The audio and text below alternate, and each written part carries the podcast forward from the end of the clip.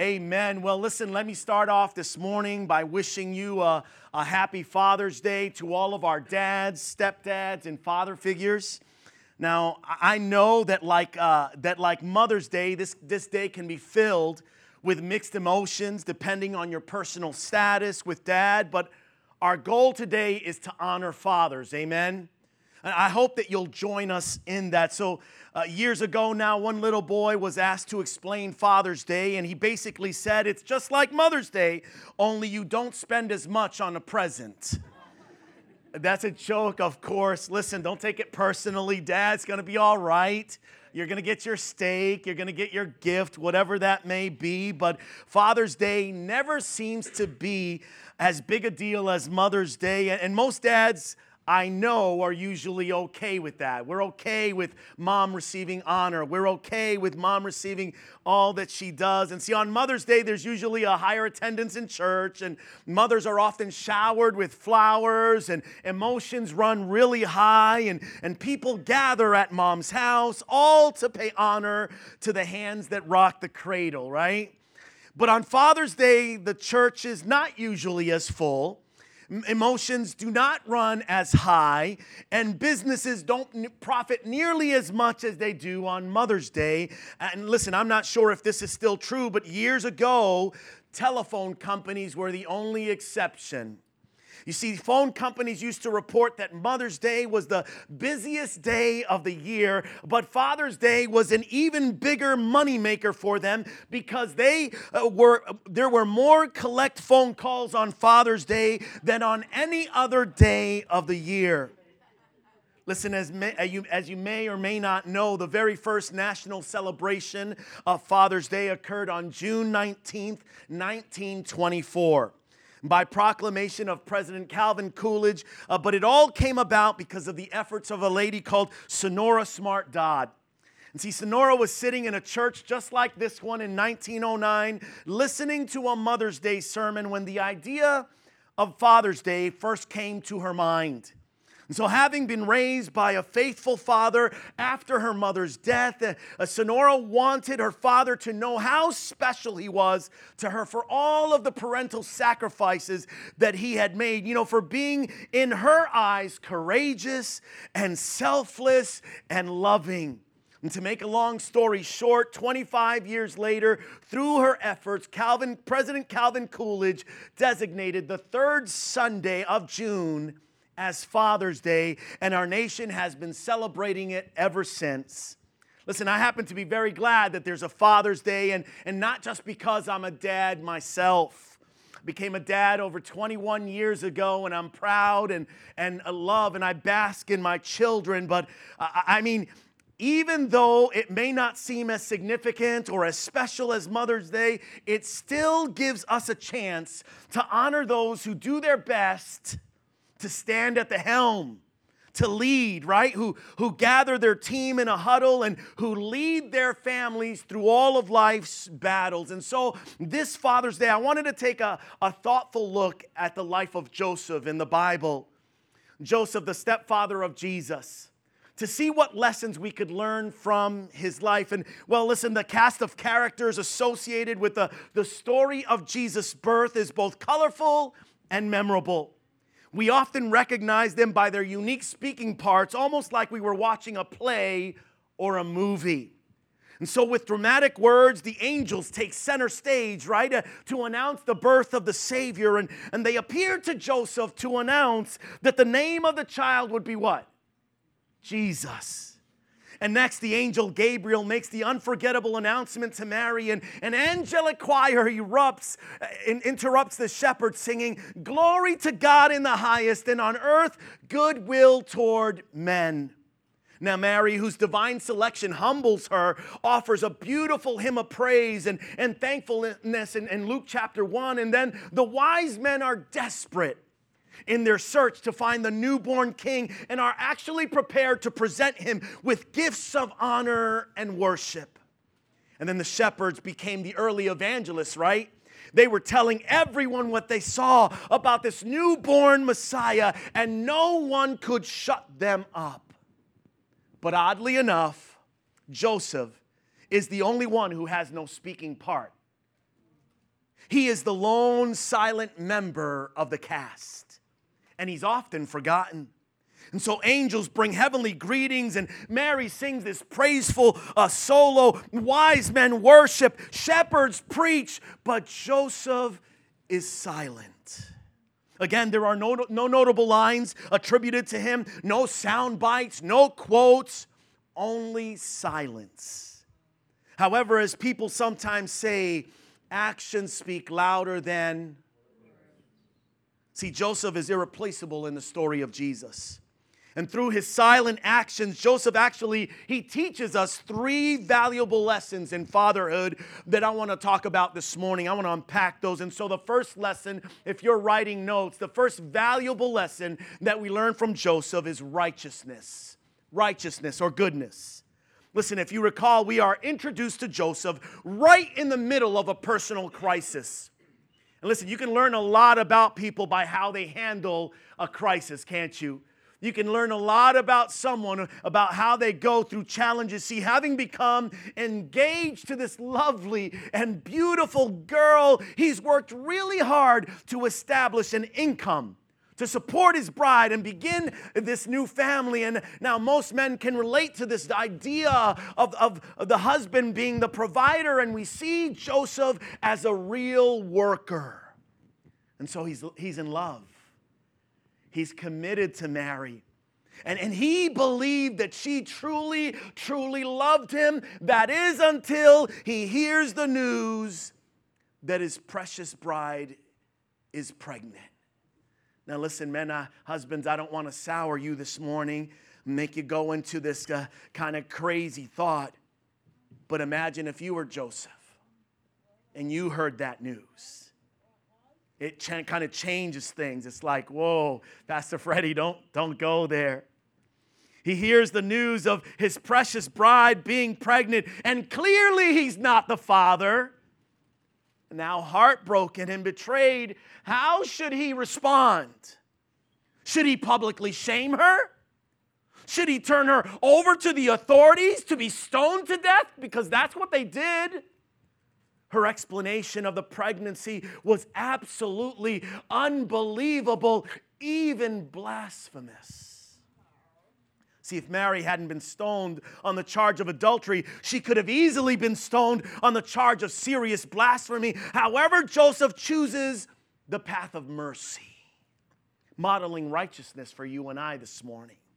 See, the Bible says in Matthew 1:19, and Joseph, her husband, being a righteous man, say righteous, being a righteous man and not wanting to disgrace her, planned to send her away secretly. And so way before any divine explanation, Joseph chooses goodness. He chooses kindness and discretion. No malice, no explosion. I mean, certainly he could have had a lot of questions. I know I would have. Like, Mary, how could you do this to me? Who have you been messing around with? Or tell me. You can certainly tell me now. Who's the father? But no words are recorded. Only tenderness, goodness, and grace.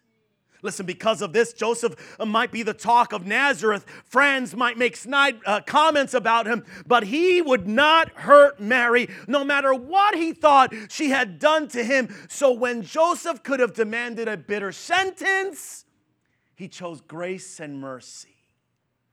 Listen, the New Living Translation says it like this. Joseph, her fiancé, was a good man and did not want to disgrace her publicly. The other translation says righteous man. This translation says good man. And listen, the key to being a good father is to first be a good or a righteous man. Dr. James Dobson used to say this, one of the best things a father can do for his children is to love their mother. Listen, that's what Joseph did. He loved Mary. even though he thought she didn't love him. And listen, there's a story of a father and a son who went to the circus one day, and recalling his childhood with a bit of nostalgia, a man said, "Once when I was a stranger, my father and I were standing in line to buy tickets for the circus. And finally, there was one family between us and the ticket counter, and this family made a big, huge impression on me. See, there were 8 children in that family, all probably under the age of 12, and you could tell that they didn't have a lot of money, and their clothes were not expensive, but they were clean, and now the children were well-behaved, all of them standing neatly in line, 2 by 2 behind their parents, holding hands so sweetly. They were excitedly jabbering about the clowns and the elephants and the other acts that they would see that night. One could sense that they had never been to the circus before. It promised to be the highlight of their young lives.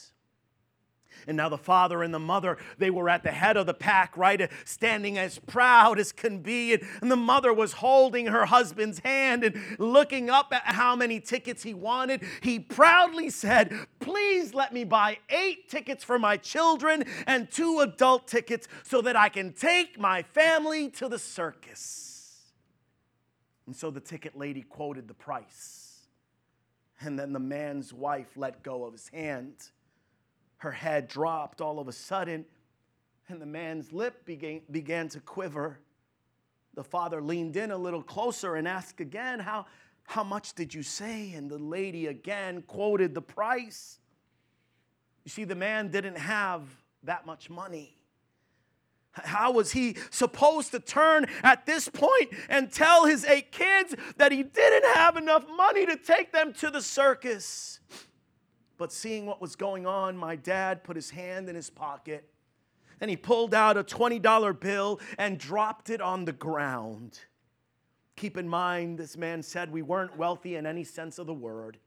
And then my father reached down, he picked up the bill, he tapped the man on the shoulder and said, "Excuse me, sir, I believe this fell out of your pocket."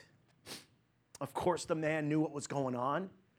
He wasn't begging for a handout, but certainly he appreciated this in his desperate state, heartbreaking and embarrassing situation that he was in. And so he looked straight into my dad's eyes. He took my dad's hand in both of his. He squeezed tightly onto the $20 bill, and with a quivering lip and tears streaming down his cheek, he replied, "Thank you so much.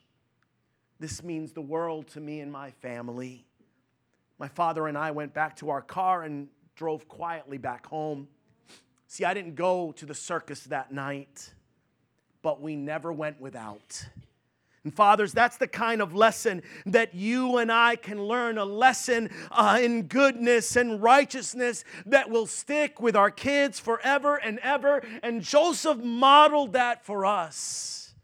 The next lesson we can learn from Joseph is a lesson on responsibility. Say responsibility. That's a cuss word in our culture right now. Responsibility. See, after making his plans to go quietly and discreetly divorce Mary, God gave Joseph a glimpse of his divine plan through a dream.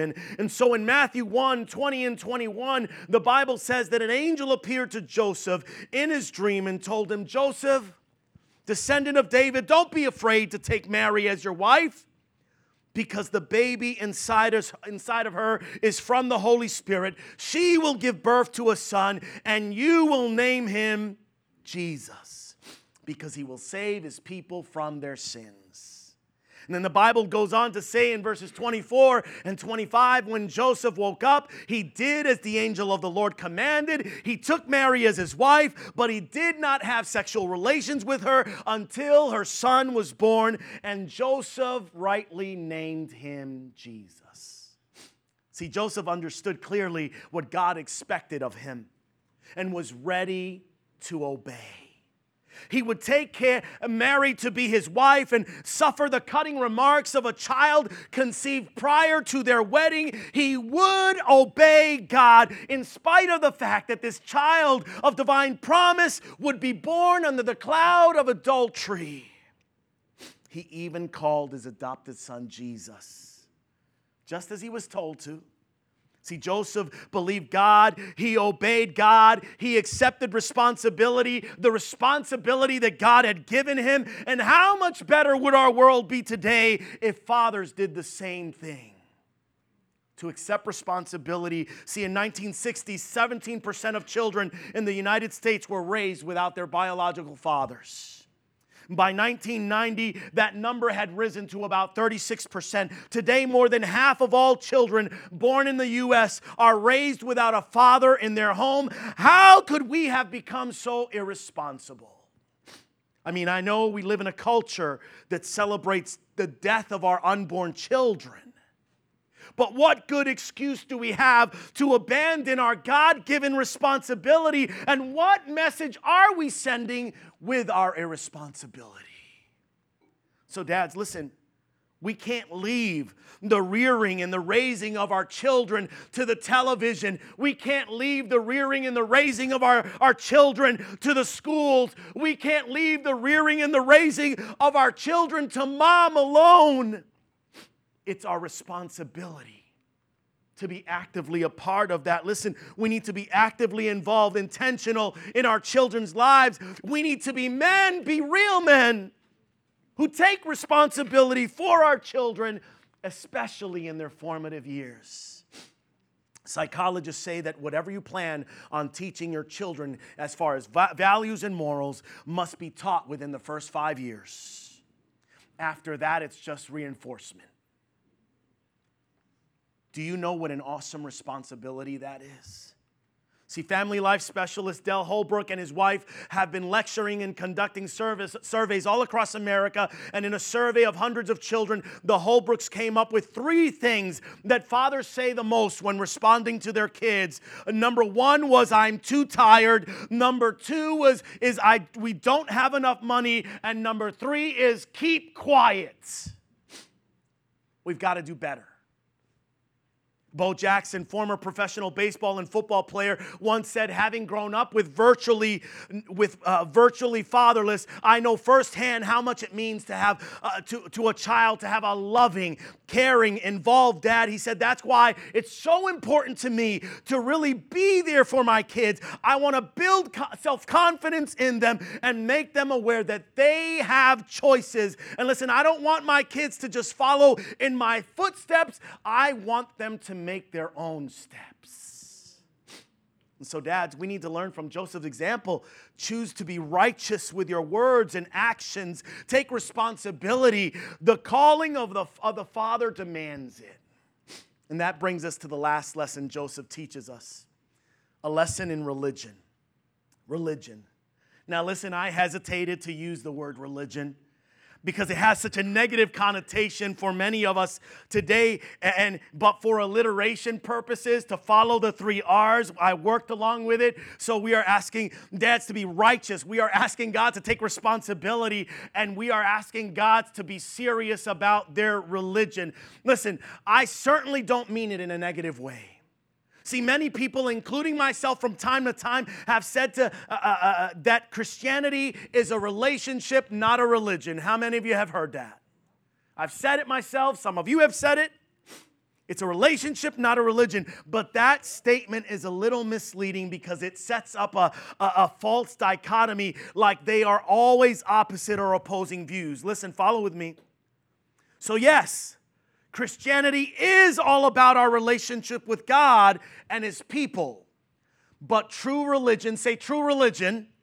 True religion is also about our relationship with God and His people. In fact, that's the essence of James 1:27, where it says pure and genuine or true religion in the sight of God the Father means caring for who? The orphans and the widows in their distress and refusing to let the world corrupt you. It is using that phrase, true religion, genuine religion. And oh, by the way, James, who wrote those words, was also a son of Joseph, the brother of Jesus. What's the point? The point is Joseph was a devoutly religious man. In Jewish culture, the father was not only the head of the house and the primary breadwinner, he was also the spiritual father of the family. See, after Jesus was born, Joseph took Mary and Jesus to Jerusalem to have him circumcised. And in Luke 2:39 through 41, the Bible says that when Joseph and Mary had done everything, and let me hear you say everything, when they had done everything required by the law of the Lord, they returned to Galilee to their own town of Nazareth. Verse 40, and the child grew and became strong. He was filled with wisdom, and the grace of God was on him. Every year, Jesus' parents went to Jerusalem for the festival of the Passover. How often did they go to Passover? Every year. Every year. Listen, Joseph knew that the Lord and his teachings. He obeyed everything in the law of Moses to the best of his ability, and their annual pilgrimage to Jerusalem demonstrates that Joseph was dedicated to seeking God and leading his family into a deeper relationship with their heavenly Father. Austin Sorensen once said, "A child is not likely to find a father in God unless he finds something of God in his father." I want you to let that thought sink in. Seeing God in their father is a child's best way to come to know God as their father. And dads, you and I have to model righteousness. We have to model responsibility. We have to model true and genuine religion if we want our children to become strong and filled with wisdom and grace. Worship team, come. So dads, listen. You, more than anyone else in the world, are able to instill faith in your children. And you, more than anyone else in the world, are able to show them what a loving father looks like. And you, more than anyone else in the world, can give your children the ability to trust and depend on their Father in heaven. But you can't give them what you don't have. Before your children can see God in you, you have to let God into your heart and into your life every single day. You have to seek Him. God has to be top priority in your life. You have to love God with all your heart and with all your soul and with all your mind and with all your strength. When you do, your children will see God. A preacher once asked the preschoolers in his Sunday school to draw a picture of God. He intended to use those pictures as an illustration for his Sunday sermon. And toward the end of the class, the children were so excited to show him their work, and they came up with rainbows and with men with big hands. And finally, the preacher's young daughter showed him her picture. Was a picture of a stick figure, a man with a suit and a tie on. And I don't know what God looks like, the little girl said, and so I just drew my daddy instead. What did we learn from the man who never said anything? Even though none of his words were ever recorded in Scripture, Joseph's example teaches us some valuable lessons in fatherhood. It teaches us a lesson in righteousness. It teaches us a lesson in responsibility. He teaches us a lesson in religion. And so to all our righteous, responsible, religious dads here today, thank you. Listen, thank you for showing us what it means to be a righteous good man. Thank you for always being there when we needed you. Thank you for loving God and for making us want to do the same. So at this time, I want to honor our fathers. So I'm going to ask our fathers, our stepdads, and father figures if you would stand up right now, wherever you are. Stand, even if you're watching on the live stream, stand where you are. If you're a father, a stepdad, a father figure, I want you to stand. Stand to your feet. Stand proud. Hallelujah. You've got a great calling on your life. I'm not saying we do it all the time perfect. I'm saying this is the calling we've received. We've got to do better. We've got an example. And listen, God is with us. Can we give a round of applause for these men today? Hallelujah. And better than that, I want to pray for them. Father God, in the name of Jesus, stretch our arms and hands towards these men this morning. Father God, we pray for our fathers. We pray for our dads. We pray for those that are watching on the live stream. God, we honor them. We pray, Lord, in the mighty name of Jesus, that you would touch their lives, that you would minister to them. Lord, if they're loaded with guilt or feelings of inadequacy this morning, I pray that your Holy Spirit would change that. I pray, God, that as they begin a new start, that as they begin again with a clean slate that you can give them, I pray, Lord, that they would walk after you, that they would look to you as their Father in heaven, and that they would wish to be that role model to their children, and that, Lord, they would recognize that it's never too late. It's never too late. And this Father's Day can be a new beginning where phone calls are made, where relationships are restored. For some of us, it's a little more challenging. We may need to go to a cemetery graveside like I did years ago. Just make things right with Dad. It's never too late. I need somebody to hear that this morning. It's never too late. Again, I don't care what they did. I don't care what they said. You can honor them as God wants us to honor our fathers. I pray, Lord, that you would lead us, that you would guide us, that you would bless every dad. In Jesus' name. God's people said, amen.